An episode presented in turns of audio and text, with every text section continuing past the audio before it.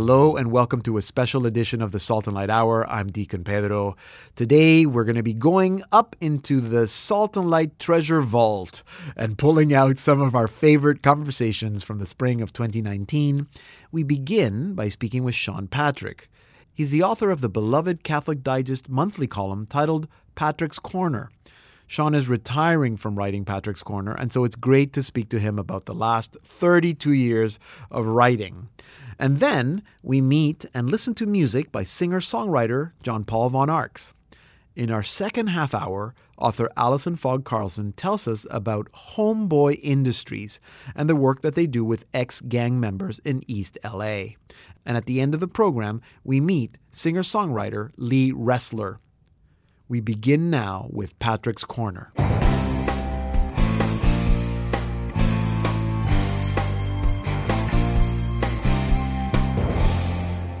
Patrick's Corner was a chunk of sidewalk in a busy street corner in Cleveland. And this is where the six Patrick brothers shined shoes and sold newspapers to passersby, handing down the torch from the eldest, Tommy, to Billy, then to David, then Kevin and Danny, and last of all to the youngest, Sean. This was life as an Irish Catholic in post Second World War II Cleveland. The Patrick brothers grew up with their widowed mother in a small apartment. Sean Patrick, the youngest as an adult, began writing stories from his youth and introduced us to many characters from his life growing up his friends Bloke, Charlie, Victor, and Regan, his priests, his adventures in altar serving, the nuns who taught him, his friend, the son of the Presbyterian minister, and even his Jewish neighbors. The stories are wonderful, and Sean Patrick wrote them for over 30 years, published monthly in the Catholic Digest since 1987. Last month was the last installment of Patrick's Corner, and so we wanted to speak to Sean Patrick, and I did so earlier this week. Sean Patrick, welcome to the Salt and Light Hour.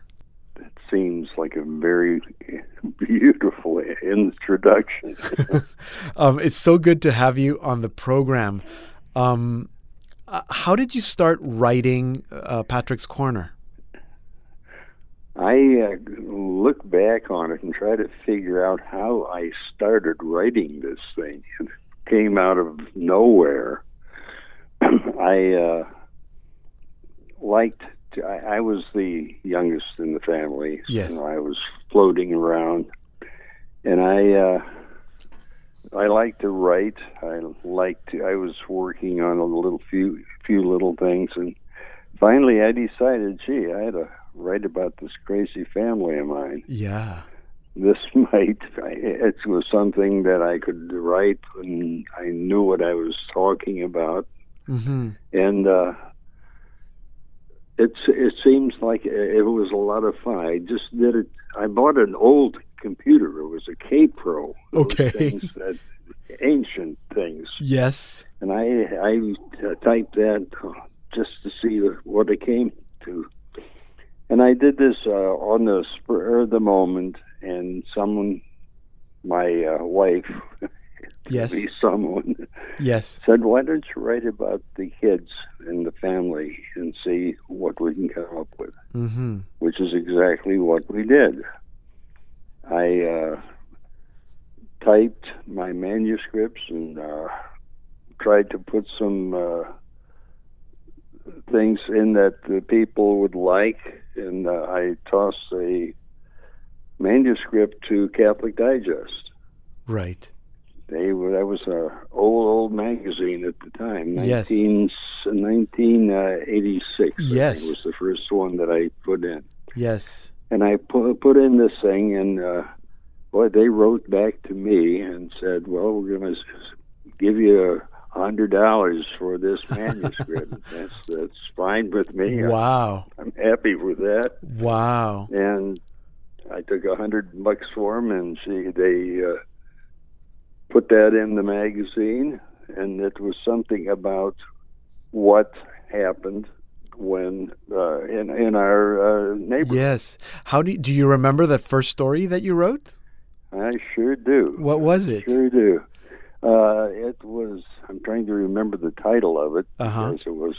It was about uh, an old man that uh, bought my newspapers from me. Yes. I was a kid that I sold newspapers, and I Yeah. And uh, he was a really nice old guy. He was an old Jewish guy, Yes. and he just kept saying, encouraging me to work and to work for my nickel that I got for the shoe shine. Yeah.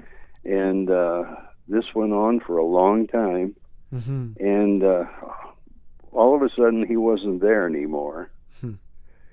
And I went to, uh, I was concerned. One of my customers, Yeah. turned out he he had died during the night, and he had left a little note for me, paper boy, and uh, it was just something that struck me so very strongly hmm that this man would think of taking care of me, this dumb Irish kid, Yeah.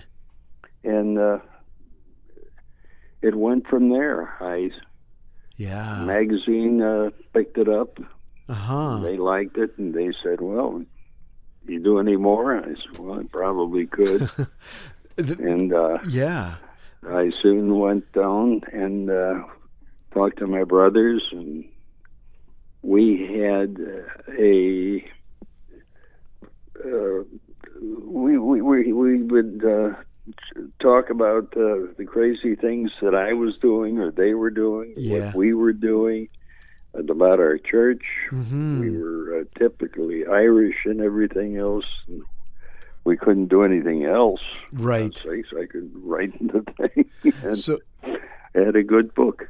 You're listening to the Salt and Light Hour. This is Deacon Pedro. I'm speaking with Sean Patrick about growing up Catholic in America, in Cleveland specifically. Now, Sean, you said that. I mean, I'm always amazed because for 30 years you wrote I don't know how many stories. How do you remember all? I know you said you spoke to your brothers, but did you keep notes or a diary when you were growing up? No. No, so you I- remember I- everything. I, remembered. I re- it was just something that came into my mind, and the things would come up, and Wow. uh, I had so many friends and everything. hmm We had probably one of the most uh, homogeneous Yeah. uh, group of Yes. people in the neighborhood. We Yes. had it was Irish Catholic for most of it, but we also had a Lutheran church. We had a uh, Jewish synagogue, Yeah. and we had a little Presbyterian church, and they all had kids in them, and Yeah. we were all playing baseball with those kids and everything. So that's what caused us to become really. Uh, I it was like a neighborhood story, Right. Yeah. and what we were doing and what the people liked, and all of a sudden we started getting. Uh, the people tried to would uh, get in touch with me. Right. Send you mail. And Uh-huh. I would tell them, you know, and I, I got hundreds of uh, fan mail, I can hundreds imagine. of letters over Yes. the years. Yes. I've uh, made a, I think I was a little under 400 stories Amazing. in my, in my Yes, and they're not just they're not Yeah. just they're not just good stories. It's obviously very well written, but every story has a lesson. You you not only remember what it. happened, but you learn something as you grew up in this place. That's right. And I, I was uh, doing, and I went into the police department, and I, Mm-hmm. I just enjoyed what I was doing. hmm And the kids would, my friends would call me, my brothers. They Mhm. do talk about, uh, well, what about this? What about that? Hmm. And uh, we had some pretty uh, outstanding people Yeah. That I grew up with. Now I, I was one of the dumb dumbos.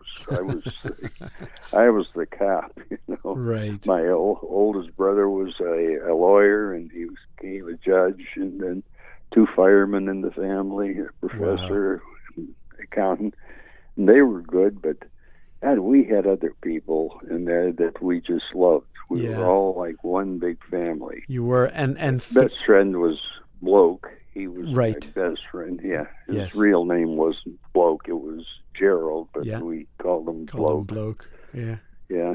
Well, and through your writing, you they almost became part of our family as well. Um, what do you, yeah, what do you, what do you think, Sean? Um, what did growing up in that place, you know, in Cleveland at that specific time? Because I think that it's because it was after World War II. It also makes a difference. What did it teach you about how we are called to live our Catholic faith today? we were very strongly Catholic in the neighborhood, hmm and and all these other families that were in other religious backgrounds or something, Yeah. they were just as important as we were, Yeah. and we became, all of us became very uh, strong in our faiths. hmm And we had a time when Catholics and others had a good time being friends.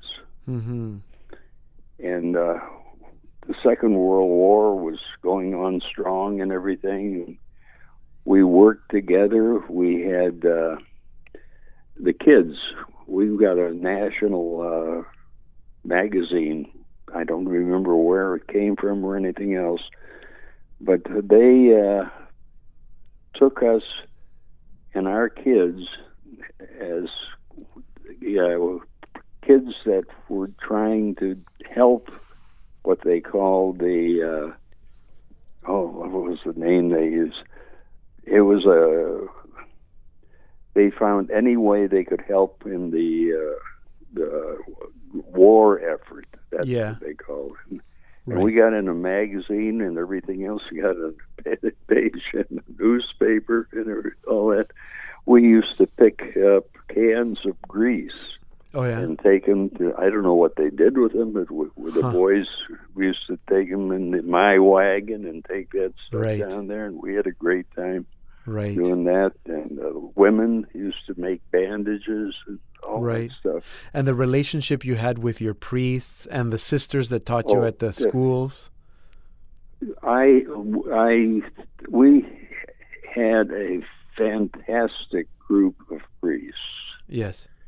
and within when you have all these things that I hear about from others nowadays, I'm looking at my priests, and God, they were people that were made to work for us and with us. They Right. were fantastic. Right. We never had a bad one on the thing. And I think you can say the same about the sisters that taught you as well, right? The the sisters were, oh my God. I'll tell you about my wife. yes. My wife was a nun. Wow. My wife was she who yeah. I met her after she came out of the convent and all that. I Right. never met her before, and wow, hey, this is pretty good. I thought it was pretty good. and uh, we got married. Uh, I met. I was a policeman, and I was taking the night off on New Year's Eve because I didn't want to go roaming and roaming around. I was Mhm. going to stay home Yeah. And take care of my mother. yes. And my mother wanted to go somewhere else. And she says, "Well, you come along with us." My other one of my brothers and uh, sister, and we'll go to a, a restaurant Yeah. and this very very dumb thing you know and i says i don't want to go i don't want to go and they said well come on we're we want you to come okay so finally i said i would and they said oh by the way we're bringing someone else that you could be her date her name is pat doherty and she is uh, an irish uh, teacher right. they didn't tell me she was uh, just out of the convent Yeah. but they hung up the phone then and they wouldn't answer the phone and so I had to have, had had to, to do go. what they wanted me to do They set you up. and set me up right and the day after New Year's I went and had another date with her and uh, Wow. Monday after that I went and met her family Wow. and six months later we were married Wonderful. it was fantastic and we had a good good marriage. Yes, a long, About long marriage. 42 years, 42 but then she she died. Yes. But it was a fantastic thing. Yes. she, she was hard on me. My God, that Irish woman there. There you go. You you you have to now start a whole new series about writing stories from your married life. Um, Sean, that's all the time we have. It's been such a pleasure finally speaking with you. Um, we're we're great. sad that the stories are ending, but there's so many stories that we can read them over and over and over again. Thank you for sharing a little bit of that with us. Sure thing. Thank you very much. Enjoyed talking with. Yes. That was a conversation I had with Sean Patrick earlier this week. Sean Patrick is the author of Patrick's Corner, a monthly column published in the Catholic Digest for over 30 years. The last installment of Patrick's Corner ran in the magazine last month. You can try to find the collection of stories, The Best of Sean Patrick Memories of Growing Up Catholic, published by 23rd Publications, or you can visit CatholicDigest.com where they will continue posting Patrick's Corner stories every month. If you missed any part of this conversation or if you want to hear it again, go to our website saltandlighttv.org slash radio. Coming up is our featured artist of the week, John Paul von Arx. So here he is with He's Different from his debut album, Breakthrough. When I was 14, my mom told me that she was pregnant again. And she and my dad were worried because the new life inside it was different. Nine months later, when I was at school, my brother was born. And I got the news the night when I held him. The very first time he was different.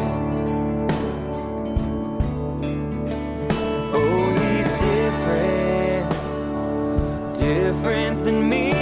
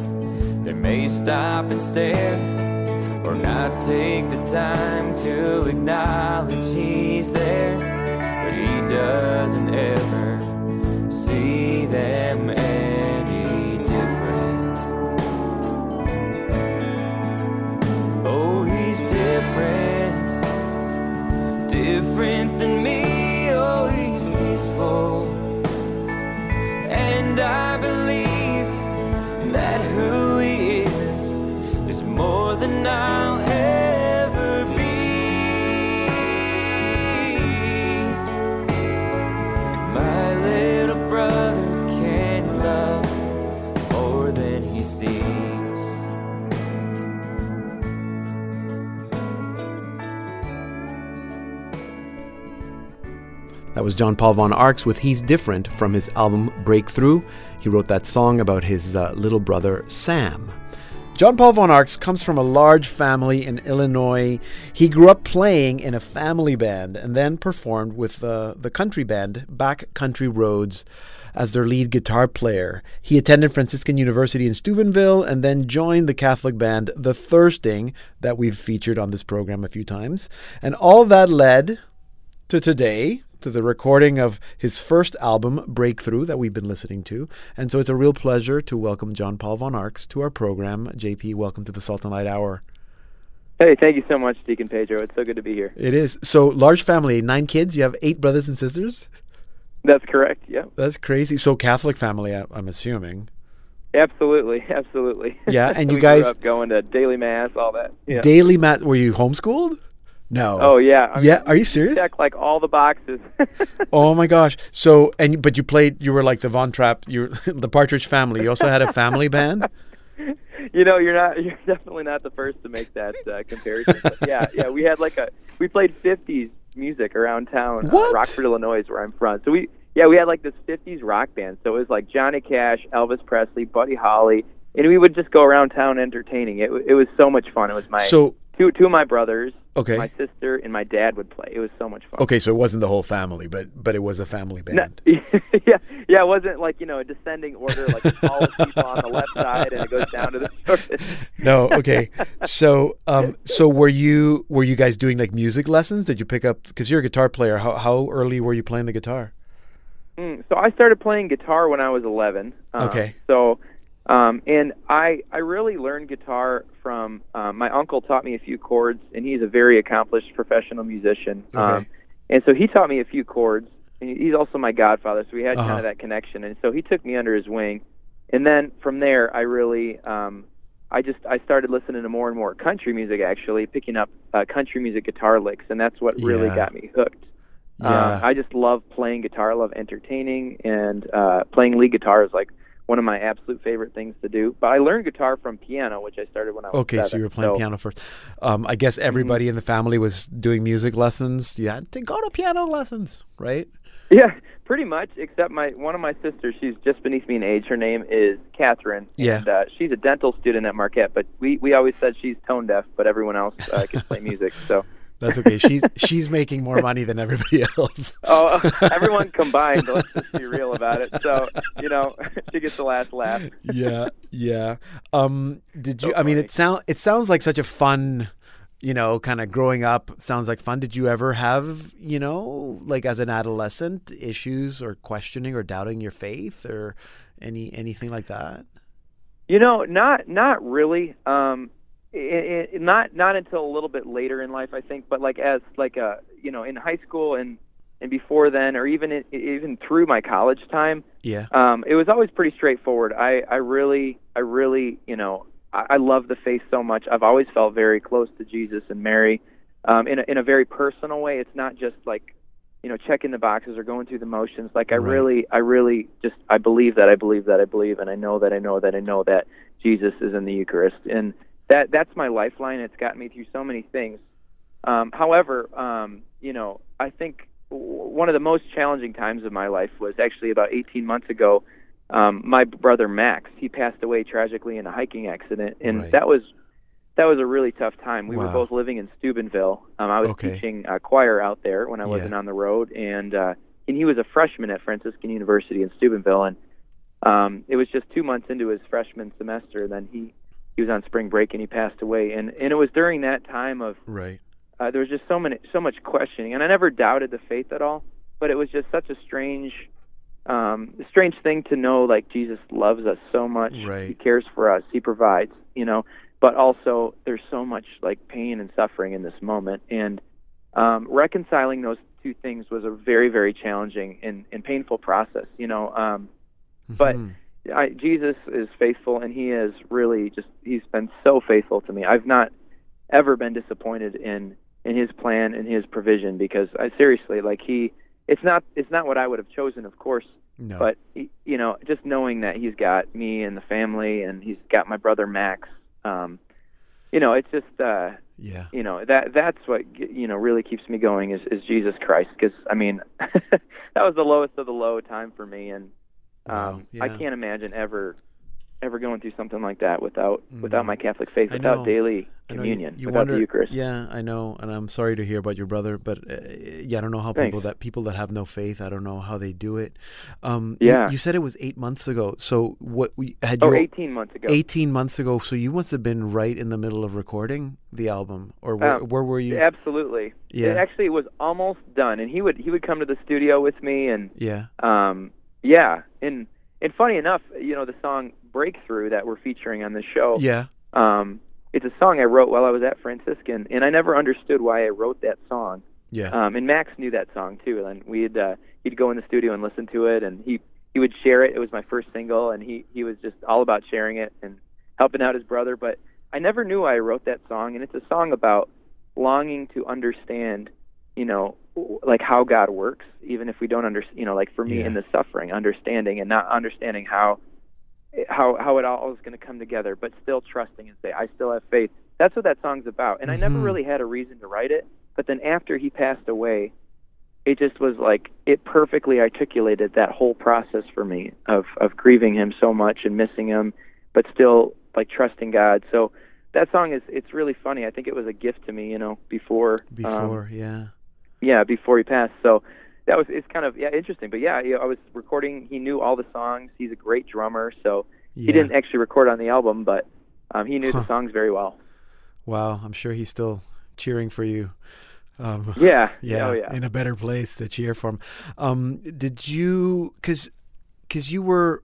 I, I mean, I don't, you went to Steubenville. I'm not, I'm not sure. Did you study music or what were you studying? No, you know, I actually studied catechetics.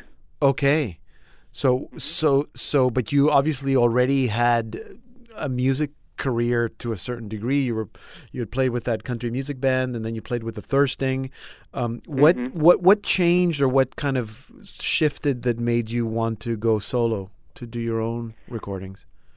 Um, there's a variety of reasons. Um, you know, I, I I just, you know, sometimes I think the Lord's just been stirring in my heart for a long time to just to to share. I there's something about when you're you're on stage and you're in front of a group of people and you have a really really unique opportunity and um, I I think that it's a responsibility um, really to to to be a light, you know, and Uh-huh. uh, a light in the darkness. You know, everyone's going through something.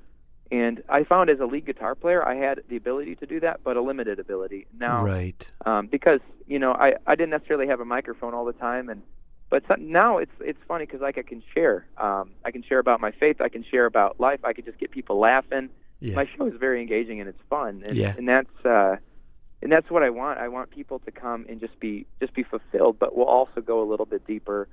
Um, and I, I like the freedom that that allows me, and um, I like being able to play the music that I think um, Mhm. is important. You Yeah. know, so Did you get it? Did when before before this album were you uh, composing already? Did you have your own music? Oh yeah, oh yeah. Yeah. So I had I had my own music. I just had never published any of it. Right. This was the first time I'd actually recorded, but I wrote the songs, so Yeah. they're all original. Yeah, no, I wasn't questioning that. Um, so I presume that you're maybe already writing some more and thinking about the next album. Oh yeah, yeah. We've already actually. Um, I've been in the studio. Yeah. About twelve demos for the next album. I don't know which ones are going to make the cut, and Right. um, but uh, we're in the preliminary stages. I'll say conservatively Okay. with the second album. Okay. Well, that's good. That's a good to know. Good excuse to bring you back in the show so we can talk about Yeah. Oh, I'd love to see how the music goes. Um, I was going to ask you. You're from. Are you? Are you still? You're in Ohio now, or are you still in Illinois? So I'm in Illinois. Um, Yeah. I'm based out of Illinois. Um, Yeah. Right now, um, uh, you know, I'm on my way to Steubenville. I'm I'm going to be Okay. in the house band there, Oh, seven great. conferences. So I'll just That's travel all summer long. That's great. No, I was just going to say because because country music, the good country music doesn't usually come from Illinois, but but we but we really like your stuff. So uh, whatever whatever you're doing, keep Thank keep you. doing it. And uh, I'm so glad. I'll, I'll shout out to Ali Aliyah, who's been on the show, uh, who who connected us. Um, thank you, Ali, and and great meeting you, uh, JP. And good luck. Have fun this summer. Awesome. Thank you so much, Pedro. You can learn more about John Paul Von Arx and his music at his website, johnpaulvonarx.com. And it's Von, V O N, and then separate word A R X. But I'm going to put that link on our site, saltandlighttv.org slash radio, so you can find it easily. And if you missed any part of the interview, um, you can also go to that website to listen to the full interview and to listen to the whole program, saltandlighttv.org slash radio. Here now is John Paul Von Arx with Cell Phone Blues from his album Breakthrough. Woke up this morning, no ringing in my head. No distractions keep me in my bed. Coffee, and I'm all set. I'm so alive, my phone is dead. The sun is shining, I've gotta go. I can't wait to dust off that fishing pole. My boss is calling, biting and my phone is dead. I started driving without GPS. We're listening to John Paul Von Arx with Cell Phone Blues from his album Breakthrough. If you missed the beginning of the program, go to saltandlighttv.org slash radio. I'm Deacon Pedro. We now continue with this special best of edition of the Salt and Light Hour.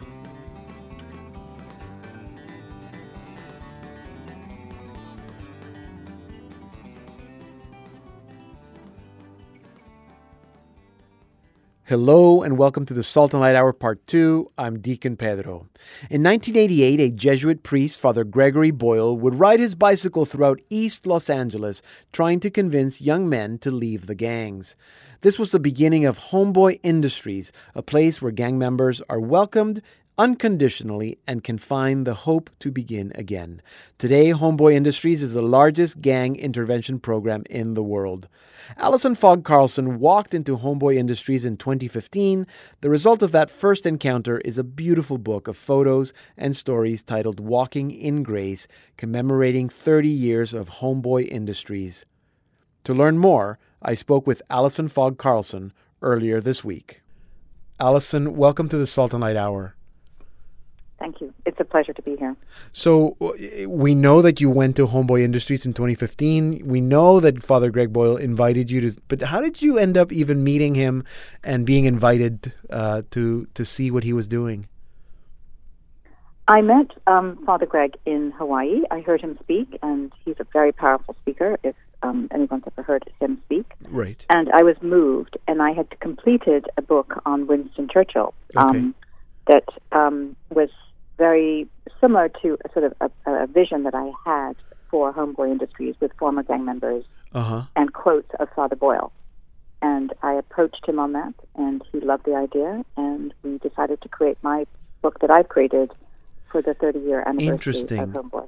So interesting. So you had the concept of the book before you even had visited Homeboy Industries I had the concept of what I had created with, with with the Churchill. previous book. Yeah. however, I didn't think that I would ever be able to photograph the faces or get to the true stories or even gain the trust of the former gang members. Right. And what unfolded was that they let me photograph them, their faces. They, I captured their eyes Right. Yes. and their stories and their hearts and their souls. And it, it was remarkable Absolutely. how much trust they gave to me and how, how honest and authentic they are with their stories. Yeah, it's very interesting because I was going to ask you why you decided that this was the best format to tell that story, but I think you just did. You just told us.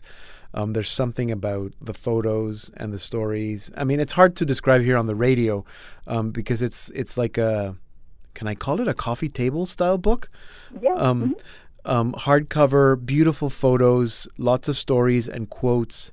Um, of people that you met because this is not just you. I- don't get the sense allison that you, that you objectively as an outside observer uh, were going in to, to do a book that you actually got to meet these people men and women. Tell me about these men and women that you met. Well, each and every one of them opened up their hearts and their souls and their stories and shared with me. So someone asked me, which is your favorite former gang member? And I can't answer that because they're all individual stories. They're all Right. become sort of family to me, if you will. mm-hmm. Um, and you can't ever decide who's more important or you love more. no But each and every one of them invited me into their homes, into their hearts, and they told me their stories. And some of them are so shaking that Yes. you, you don't quite know how they can even say and utter the words. But they do. And I find that to some degree it's very healing for them Did- to say it did you because obviously and for someone to listen. Yeah, obviously you had heard about Homeboy Industries before you met Father Boyle, and and and how was it? Did you expect something different when you finally visited and got to see exactly what was going on there? The first time I went in, I was actually as scared Were you? as I think everyone that was waiting for an audience with Father Boyle. Yeah. I- I come from a completely different background, um, and I just sort of sat there, and all of these homies were sitting there waiting for an audience, Right. and they're all trying to get off drugs, come out of jail, be welcomed into Homeboy, be opened armed by a hug from Father Boyle, hmm and I was in exactly the same feeling. And um, he's just so embracive. They all are so. They just embrace you, Right. They through all their transitions, it, it, it's it's really remarkable. They, it's just embracing a diversity, and it, you always feel like you're just connected to a greater humanity. Hmm. Tell me, uh, were, are there any particular stories that really stood out for you in putting the book together? Well, a few of them, uh, for certain. Yeah. Um, Islam, um, who lives in Berkeley, very close to where I live, Yeah. is now in theological university with Oh his son. wow, wow. and he was gifted um, through scholarship a home, and it was the first time he'd not been homeless in his entire life. Hmm.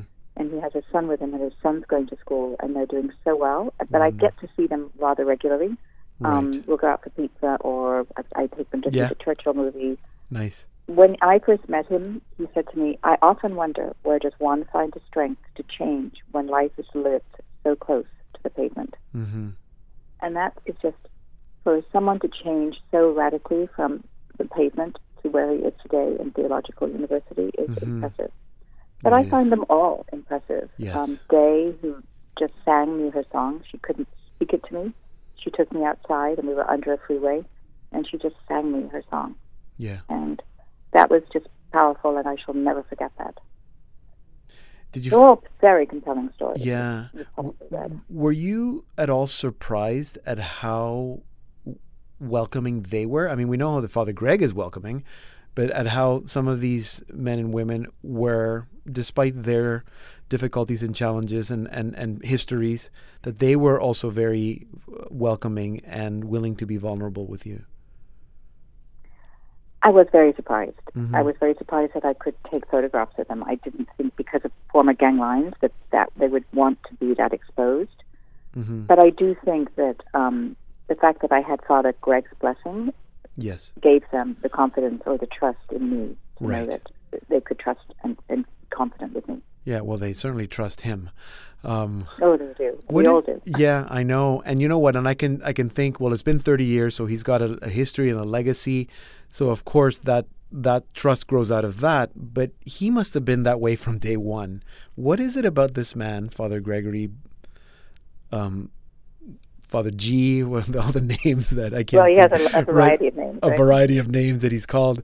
Um, G Dog, G Dog, exactly. Dad. um, what is it about this man that makes him so?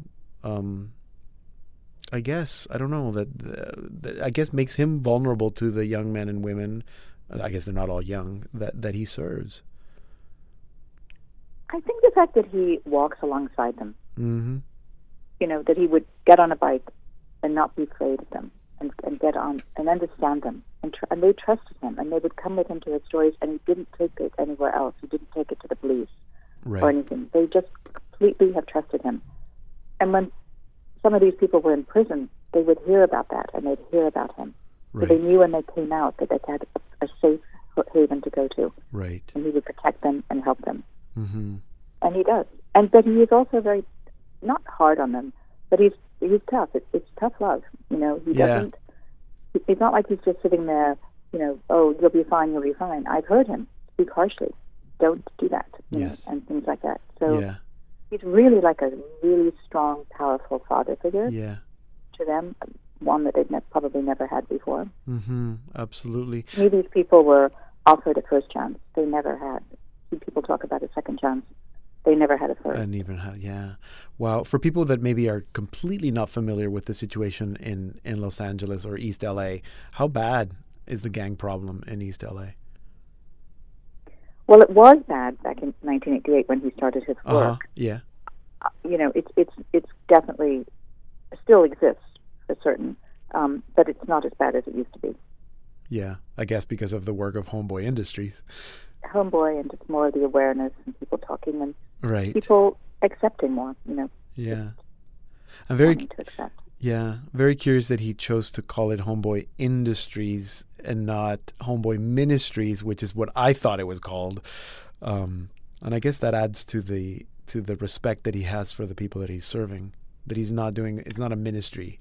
He, he's actually it's an industry where they can get work and and be employed and and uh, make a difference.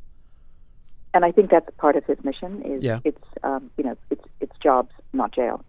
Right. Jobs, not jail. If you give someone a job, they've got a better likelihood of you know, Right. continuing on the path of healing. Yeah. Um, in in the little time that we have left, Allison, how and you've said a little bit of this already, but uh, I get the sense that this experience changed you. How has it changed you? How has it changed me? Yes. Oh, Meeting, in a huge meeting. way. Yes. in, a, in an absolutely huge way. I I grew up, as I said, in a very very different world, um, and just the um, family connection and how I just the, the diverse curiosity of all these people. Uh, they just hug me, and I they're just incredibly open and they're authentic. They're Mhm. just some of the most remarkable people. It's one of the happiest places I've ever been because I've never been in a community where every single person in the room is just trying to heal and trying to transform, and they're all, you know, healthy now, healed people. Mhm. And it's it's it's eye. Eye opening. I remember when I first met um, G. One of the quotes he had was, "I know I can fly. I just need to catch a gust of wind." Right. And I feel when I'm at Homeboy, these people have not just flown; they have soared. Yes. It sounds like it's not just homeboy, but it's also home, and it's become a home for you as well. A little bit of a home for me, yes. I, Yes. I cook. I like the kitchen. I went down on Thanksgiving and helped Lovely. cook. Oh, wonderful. Yeah, I'd, I'd always been uh, interested in going. Maybe next time I'm out west, I should uh, book an extra day and go visit. Allison, that's all the time we have. We didn't credit the, pho- the photographer, so the, all the photos. So it's a beautiful, beautiful book, uh, photographs by Michael Collopy. And uh, the book was written by you. And of course, there's a lot of Father Gregory Boyle in, in the book, as as well as uh, of a lot of the young men and women that uh, work with him and that have uh, been served by him. Thank you for doing this, for celebrating the work that is wonderful work that is being done um, in a place that is it true that it's now called Boyle Heights? Is it named after Father Greg? Yes. that's no, it's wonderful. not named after him. oh, it's not named after him. Okay, No, but it could be. Anyway, I know. Um, well, yeah, thank you for it'll be remembered for him. Thank it will be remembered. No, thank you for sharing a little bit about this wonderful place with us today. Thank you kindly.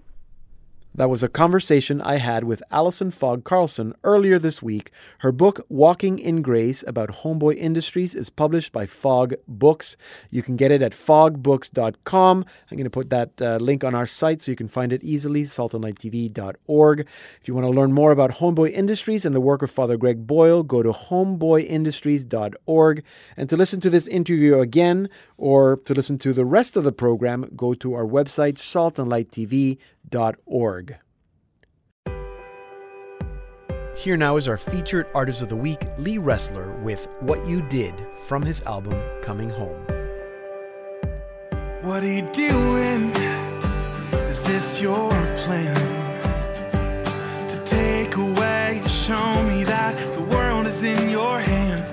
Because lately, I feel like all I am is a child soul reaching above the sinking sand.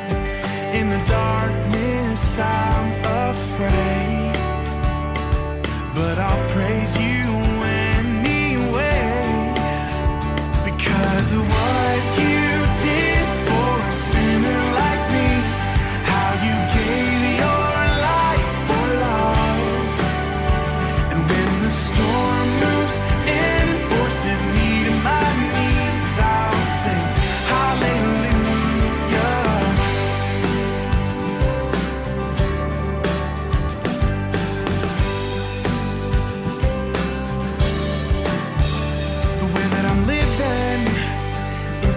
isn't working out. My pride makes me believe that I deserve to wear a crown, but I deserve nothing at all. And I will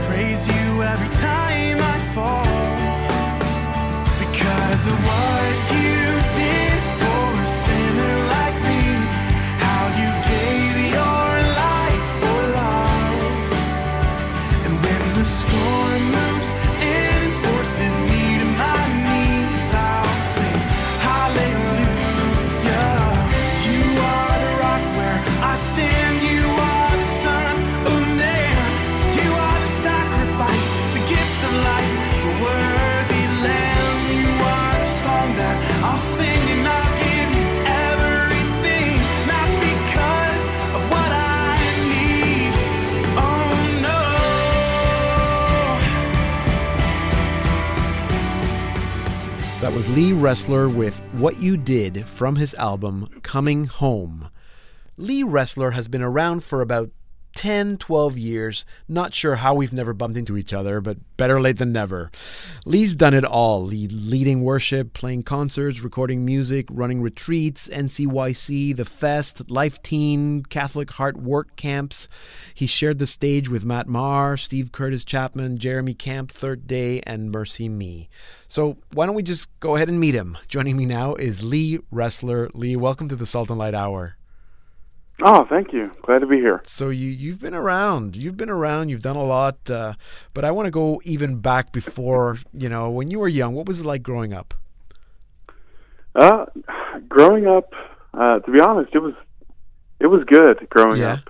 Um, I, I didn't have, you know, I didn't have too much of a relationship with God until right um, until high school, okay. where um, our campus ministry teacher introduced me to worship music. Okay. Which which was which was awesome because you know for me worship at that point in my life worship was just something that you know happened in church. Yeah. You know I, I didn't realize the power of worship. Right. And that worship music could be um, could be used everywhere in everyday life. Right. Well, were and you, sorry, were were you already doing music? You're already a musician. Yes, yes. Yeah. So, uh, as as I was growing up, actually, I wanted to be a stand-up comedian. Oh yeah. Uh, but it, it turns out I wasn't very funny. So that didn't work out too well. But I Yeah. knew that I enjoyed. Um, I, I don't- I enjoyed bringing joy to people. okay. That makes sense. Yeah. Uh, uh, so, and I naturally, I, don't, I I just loved music. Right. Um, so you know, I had an old guitar and I, I started playing. I didn't know what I was doing. right. Um, and at that at that point, it was before YouTube and all these Yeah. different websites that could that could help teach you. Yeah. Yeah. Yeah. So I just I just um, I learned to kind of do it do it by ear as best as I could. I would listen to a song and I, I would think, oh, well, you know, how how could this song, how could this be broken down into how Yeah. I could learn it? So so eventually that just grew into the love of music. Right. Was it? Uh, it, it I mean, you you said you you you didn't have you know a deep religious or personal experience with with religion or Christ or anything, but was it? Were you Catholic? Was it a Catholic household? Yes. Yeah. Yes. So I, I, I grew up in, and I, I say that I didn't have like a close relationship with Christ. Um, you know, I, I went to a Catholic grade school Yeah.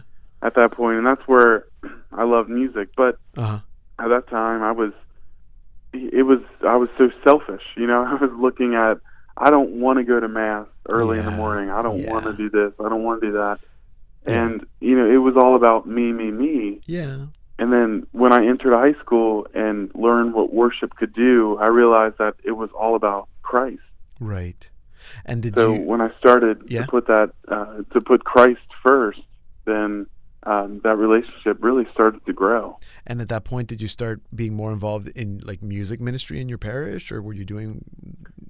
Yes, yeah. So at that point, so my uh, our campus ministry teacher, um, Yeah. you know, she agreed to. well, actually, she she asked me if I wanted to play worship music Uh huh. um, in the mornings at, in high school. Really. And so I agreed to it, not really knowing what worship was. And it was something something in me just clicked like this is what you are designed to do. This is what you're made to do. right. Nice. Um, to worship the God who who created you. right. When so so I began playing in our in our school and um, at different masses and, and then we had a, a worship group that that would go out and um, we would do a whole bunch of ministry things as uh-huh. well. Nice. Were you composing at the time?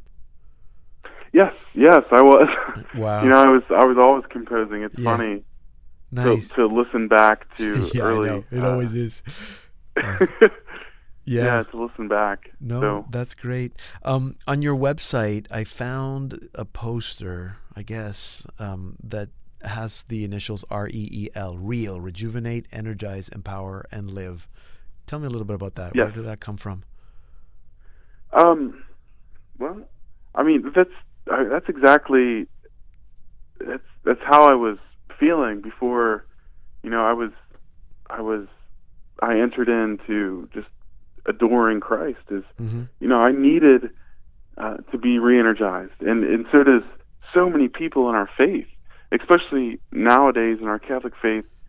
Uh, it's you know it's it's hard to turn on the news and watch you know everything that's going on in our faith. So to be re-energized Right. And to be empowered um, in our faith is is a very important thing, and that's where I was too. I needed Mm-hmm. to be re-energized. I needed to be empowered in our faith, but I I didn't know what I needed to Mm-hmm. be re-energized for. hmm So you feel that that's that's sort of the focus of your ministry then. Are, do do you feel that that's that you feel called more to do that kind of work with young people? Yes, absolutely. Yeah. Because like I, like I said, I the age I was when Yeah. I I I knew that I needed something deeper. Mm-hmm. um, and, and and these these young people, oh, I mean, you know, not much. In fact, actually, I, I was going to say not much has changed, but in fact, a lot has changed. It's Right. harder. Yeah. It's harder for young people nowadays um, to to to see God. Mm-hmm. You know, to to actually um, realize faith and, and realize Christ. Yeah. There's so many more distractions. Um, Absolutely. yeah. This new album. So you this is your third album, if I'm correct. Yes. Yes. Um, coming home. Is there something about that title, coming home, that I, I can't, I don't know, I don't want to make a connection that's not there, but between kind of rejuvenating, energizing, empowering, coming home. Is there some connection? there? Yes, actually, it, it it there's a very big connection. So as we were beginning to write this album, I again, I mean, and I'll say this, and I've said it before, uh, I'm not perfect. You know, no nobody's perfect. So even though you have this incredible relationship with Christ, there's still, you know, the world that's trying to bring you down Uh-huh. um, and uh, it, you know at that at that point in my life when I was when I, we were writing this album, um, I just I felt I felt void of any kind of joy, Uh-huh. and and I needed I needed Christ to rejuvenate that joy and and the Holy Spirit to bring that joy back, and that's that's why. Um, you know, the first song off our album is called "I Got Joy." Yeah, yeah, yeah. I was going to ask And- you about and- that. Yeah. Right. So and I remember praying before writing this album and saying, "Lord, you know what? I need I need you. You need to write this album." Yeah. I said, "I'll be I'll be the instrument. you know, um, you be the lyricist here." Yeah. Yeah, I was going to ask about that song because, in fact, f- I, I was listening to the songs and I actually thought the album was called "I Got Joy" for some reason. Oh. And then I saw the I saw the email. And I went, "Oh, it's called Coming Home, really?" and then I saw the album cover, and I went, "Yeah, it's called Coming Home." But for the longest time, I thought it was called "I Got Joy." So, so there you go. Um, Well, yeah. I mean, and that that that was, you know, coming home is when we think about, you know, being, you know, I I travel a lot, so mhm. um, I, and and now I'm I moved to Michigan with my wife, yeah, you know, away from all of our family, and so now I really know the important um, importance of home, yeah, um, and I've always I've always felt a calling um, for for home. Yeah, and you know it's I, I that's that to me that's where joy lies. And and Hmm. that's you know what Christ has to offer. That's what our Catholic faith has to offer yeah, is a home yeah. Belonging. Yeah, and then of Mhm. course our eternal home where we are all headed. Absolutely Yeah. Amen. So, Lee, I'm so glad that we finally connected. I, I love the music, and I am sure that you're working on something else that we'll have an excuse to bring you back on the program and, and learn more about you. Um, so, be sure to let us know when that next album's coming. definitely will thank you so much You're welcome. You can learn more about Lee Roessler, his ministry, learn how you can bring him to your parish or your event. You can purchase his music at his website, leeroesslermusic.com. And just so that you know, it's Roessler is R O E S S L E R, Lee Roessler Music. But I'm going to put that link on our site so you can find it easily at saltandlighttv.org slash radio. Here now is Lee Roessler with that song that we were talking about, I Got Joy, from his last album, Coming Home. I've been down and out when the world was testing me. I've been full of doubt that left me falling to my knees, thinking I can never make it out. But then I got up on my feet, cause I got the thing inside of me that picks me up when I am weak. I got joy, I got joy